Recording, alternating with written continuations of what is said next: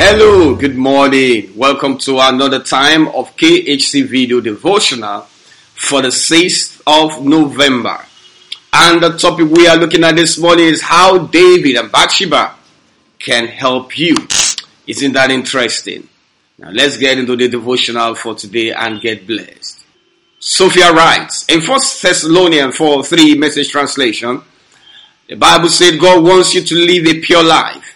Keep yourself from sexual promiscuity. It is good for us to realize that sexual pressures are real and until you understand how to avoid their traps, you might be a victim. Some people live in denial and some others simply have assumptions about the traps of sexual pressures. I believe the best way to handle or avoid this dilemma is to be proactive. You have a boss, secretary, colleague, or neighbor who is taking interest in you. There is the story of David who faced sexual pressure by being at the right place at the wrong time. You see, men are moved by sight, and problem began as soon as he sighted Bathsheba having a birth. Some people carelessly put themselves in sexual pressures by having someone of the opposite sex who they are not married to spending the night with them. Here are some practical ways to avoid sexual traps. Number one, understand your sexual boundaries. Sex is only meant to be between you and your spouse. Number two, set boundaries in friendship with members of the opposite sex. Number three, admit when you find yourself under intense sexual pressure. You can only correct what you confront. Number four, if you are not married, talk about the sexual pressure to a trusted friend of the same sex or a mentor of yours. Number five, if you are married, discuss with your spouse. Number six, if you are married, make sure you have a satisfied sexual life. Number seven, don't take sexual advances from others lightly. Number eight, keep your eye gate, ear gate, mouth gate in check. Don't enjoy or meditate on lustful thoughts. Number 10, study God's word regularly and stay prayerful. Dunam is right. In the story of Bathsheba, there are a few parallels we can draw. 2 Samuel 11, 12, being at the right place at the wrong time can trap you. Number two, the devil can use natural occurrence of events to set traps. Number three, when David sighted Bathsheba birthed, he had a choice to get down from the roof immediately or to give in to the adulterous thoughts that swam in his head. Number four, he chose to listen to the devil and his flesh. The look became a lustful obsession. Number five, he forgot about God momentarily and started playing God. He used his royal authority inappropriately and summoned Bathsheba. Number six, he committed adultery and he thought it would end there. But alas, it was the beginning of what would culminate into generational happenstances. And that is the way it is. That fornication or adulterous fling is the beginning of heartaches and unending drama that will end in regrets. Number seven, the seed of adultery soon brought a harvest, a pregnancy. Number eight, David was not repentant at this stage. This is because a deliberate sexual sin is also legally allowing all the demonic influences to legally come into operation. In the case of David, a religious spirit came along because he was still probably worshiping God. A deceptive and lying spirit came along because he decided to lie to Uriah. It's the same reason we have so many habitual fornicators and adulterers not only in the pew, but in the choir and the pulpit. Religious spirits and lying spirits in operation. Time to repent. You cannot combine these and make heaven. The word of knowledge you think you are giving is no longer the Spirit of God. It is familiar spirit. Number nine, David eventually committed murder. Uriah was sent back to the battlefront with his dead warrant in his hands. His absolute loyalty killed him. Maybe his life would have been saved if he put his family above serving. And that is another message entirely. But he refused to see his wife or go home in the brief period he was in the palace, even in a state of drunkenness. David proceeded with plans for his extermination. Number 10, David killed him and took Bathsheba in. All this while, the man after God's heart was lost in the lust, consumed and deceived that it would be okay. It wouldn't be okay because God is not mocked. Number 11, God sent prophet Nathan and with the parable, David was livid with the subject, not knowing it was him. Number 12, David repented after confrontation, but the harm was done. You could see that in Psalm 51. Number 13, his repentance was genuine, God's forgiveness was complete, but the action brought about some consequences still.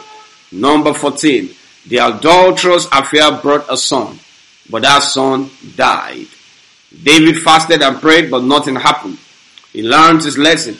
Another son came later, Solomon, who later became a king, an evidence of God's forgiveness and sovereignty. Number 15. The action brought some other issues into his family. A few examples. Absalom slept with all his father's concubines at the time on the roof of the palace where all Israel were watching. Amnon slept with Tamar. Absalom took revenge on Tamar and killed Amnon a few years later. At another time, Absalom chased David off the throne and took over. And so many others. Number 16. Is there a lesson there? A simple wrong response to a look at a woman who wasn't his wife unleashed so many havoc, affecting generations down the line. It was to be a quick fling, but it became a lasting dent. Before you give in to that pressure, think about it. Before you throw decorum to the winds, Think about it. And if you find yourself already compromised, be smart like David and your soul will still be saved. Go to God in repentance and cry for help. No, you are not too far gone. The blood of Jesus will still cleanse you. Meditation for the day. Galatians 5.16, Amplified Version. But I say, walk and live habitually in the Holy Spirit, responsive to and controlled and guided by the Spirit then you will certainly not gratify the cravings and desires of the flesh of human nature without God. Prayer for the day number one. My Father, give me wisdom and understanding to discern sexual traps and avoid them. Prayer number two. I come against every plan of the devil over my relationship. Prayer number three. Lord, deliver me from every Delilah out there. Confession for the day I am wise. I flee all appearances of evil. I avoid all sexual traps. I will not compromise. I will not give in to the dictates of the devil. I'm a new creature. I do not go back to my vomit. I watch what I see and what is seen. I am sincere with myself. I do not look lustfully on another person's spouse. I am focused on my God-given partner. Action plan for the day. Study Galatians chapter 5 and verse 16. We'd like you to partner with us in Kisses and Hugs Club. Uh, to do so, kindly use the banking information you see on the screen. And for international givings, please navigate to the URL you see on the screen at kissesandhugs.com slash give. God bless you as you do so. This devotional is taken from our books for single married, and these books are available on Amazon and on Kada Books. In order to access the books, kindly navigate to the URL you see on the screen at kissesandhugs.com slash books. If you live in the city of Ibadan, we'd like you to watch with us at Shouts of Grace Center. It's at Joker Plaza, beside Trans Amusement Park, Bodija UI Road, in the city of Ibadan. On Sundays, we have two services by 7.30 and 9 o'clock and by Wednesdays, 6 p.m. It will be our pleasure to have you. Kindly follow us on Kisses and Hugs Club at kissesandhugs.com. You have a lot of resources for your soul.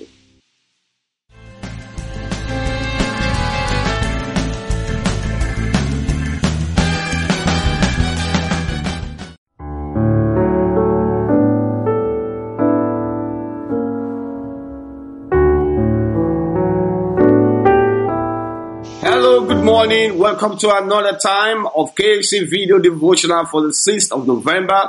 and this is for married couples. The topic we are looking at is how to apply the principles of cooking in marriage, part 4. Number 6, the principle of too many cooks spoiling the soup. Here we learn that when there are too many hands cooking, there's bound to be a mistake. One or two people can assist with the preparing of the ingredients or doing one thing or the other. But when it comes to the actual cooking, one person has to be the chief chef. One person has to be in charge of the cooking. Also in marriage, it is not a joint venture.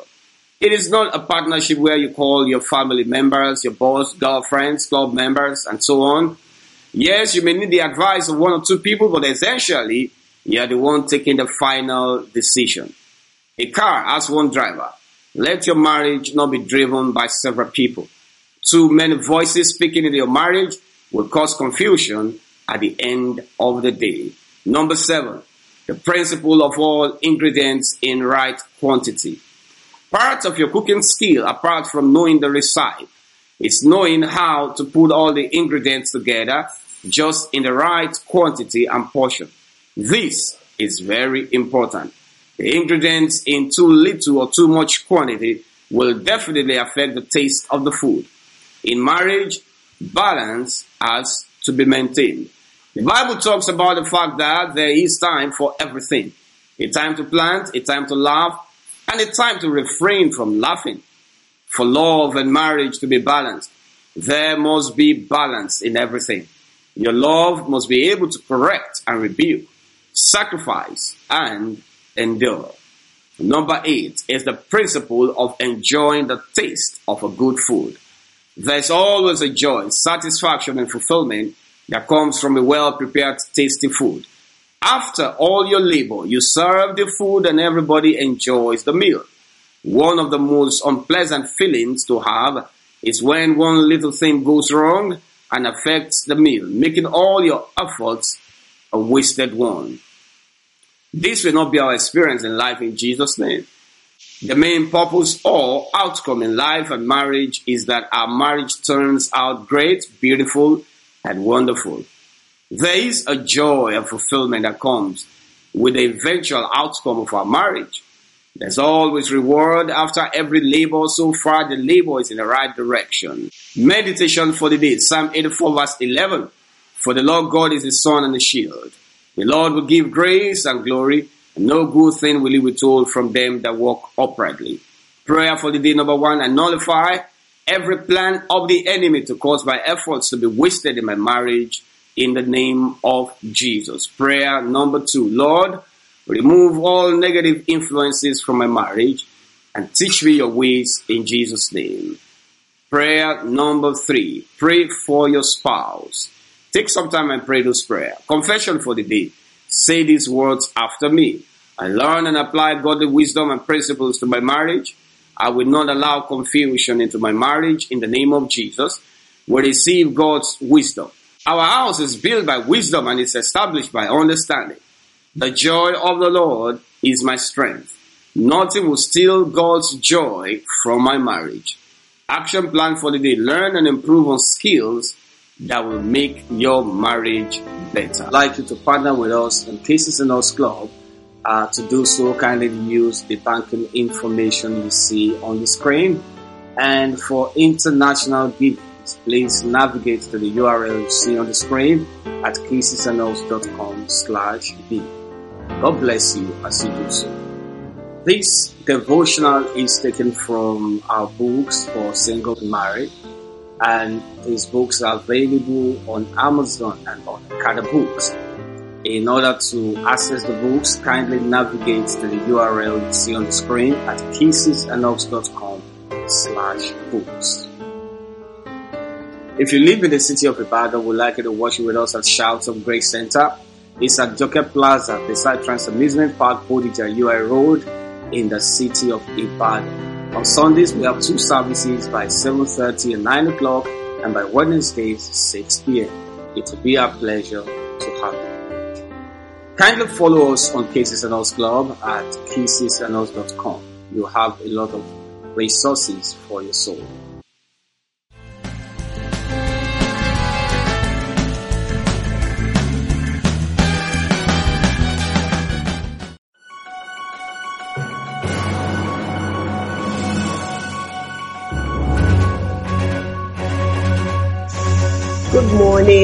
You're welcome to another time of KHC video devotional for kiddies. And I'm reading a devotional titled How to Ensure My Children Fear the Lord. And this is the 6th of November. I am Bolanle Sophia Okunowo. In the book of 1 Samuel, chapter 12 and verse 24, the NET translation, the Bible says, However, fear the Lord and serve Him faithfully with all your heart. Just look at the great things He has done for you. Here we are encouraged to fear and serve the Lord with the whole of our heart. An easy way to do this is by looking at what God has done in time past. We should encourage our children likewise. Regardless of what they have done, their mistakes cannot overshadow the good things God has done for them. They should therefore be encouraged to serve the Lord wholeheartedly and from a pure conscience. Now declare this over your children. My children love the Lord. They fear the Lord with all their hearts. They serve the Lord diligently. Now say this prayer over your children. O Lord, instill your fear into the hearts of my children in the name of Jesus. Amen.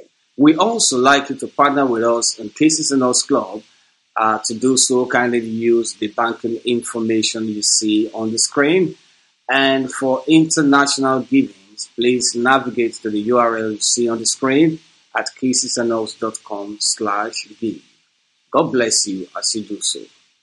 This devotional is taken from our books for single and married, and these books are available on Amazon and on Okada Books. In order to access the books, kindly navigate to the URL you see on the screen at kissesandhugs.com slash books. If you live in the city of Ibadan, we'd like you to watch it with us at Shouts of Grace Center. It's at Joker Plaza beside Trans Amusement Park, Bodija, UI Road, in the city of Ibadan. On Sundays, we have two services by 7.30 and 9 o'clock, and by Wednesdays, 6 p.m. It will be our pleasure to have you. Kindly follow us on Kisses and Hugs Club at kissesandhugs.com. You have a lot of resources for your soul.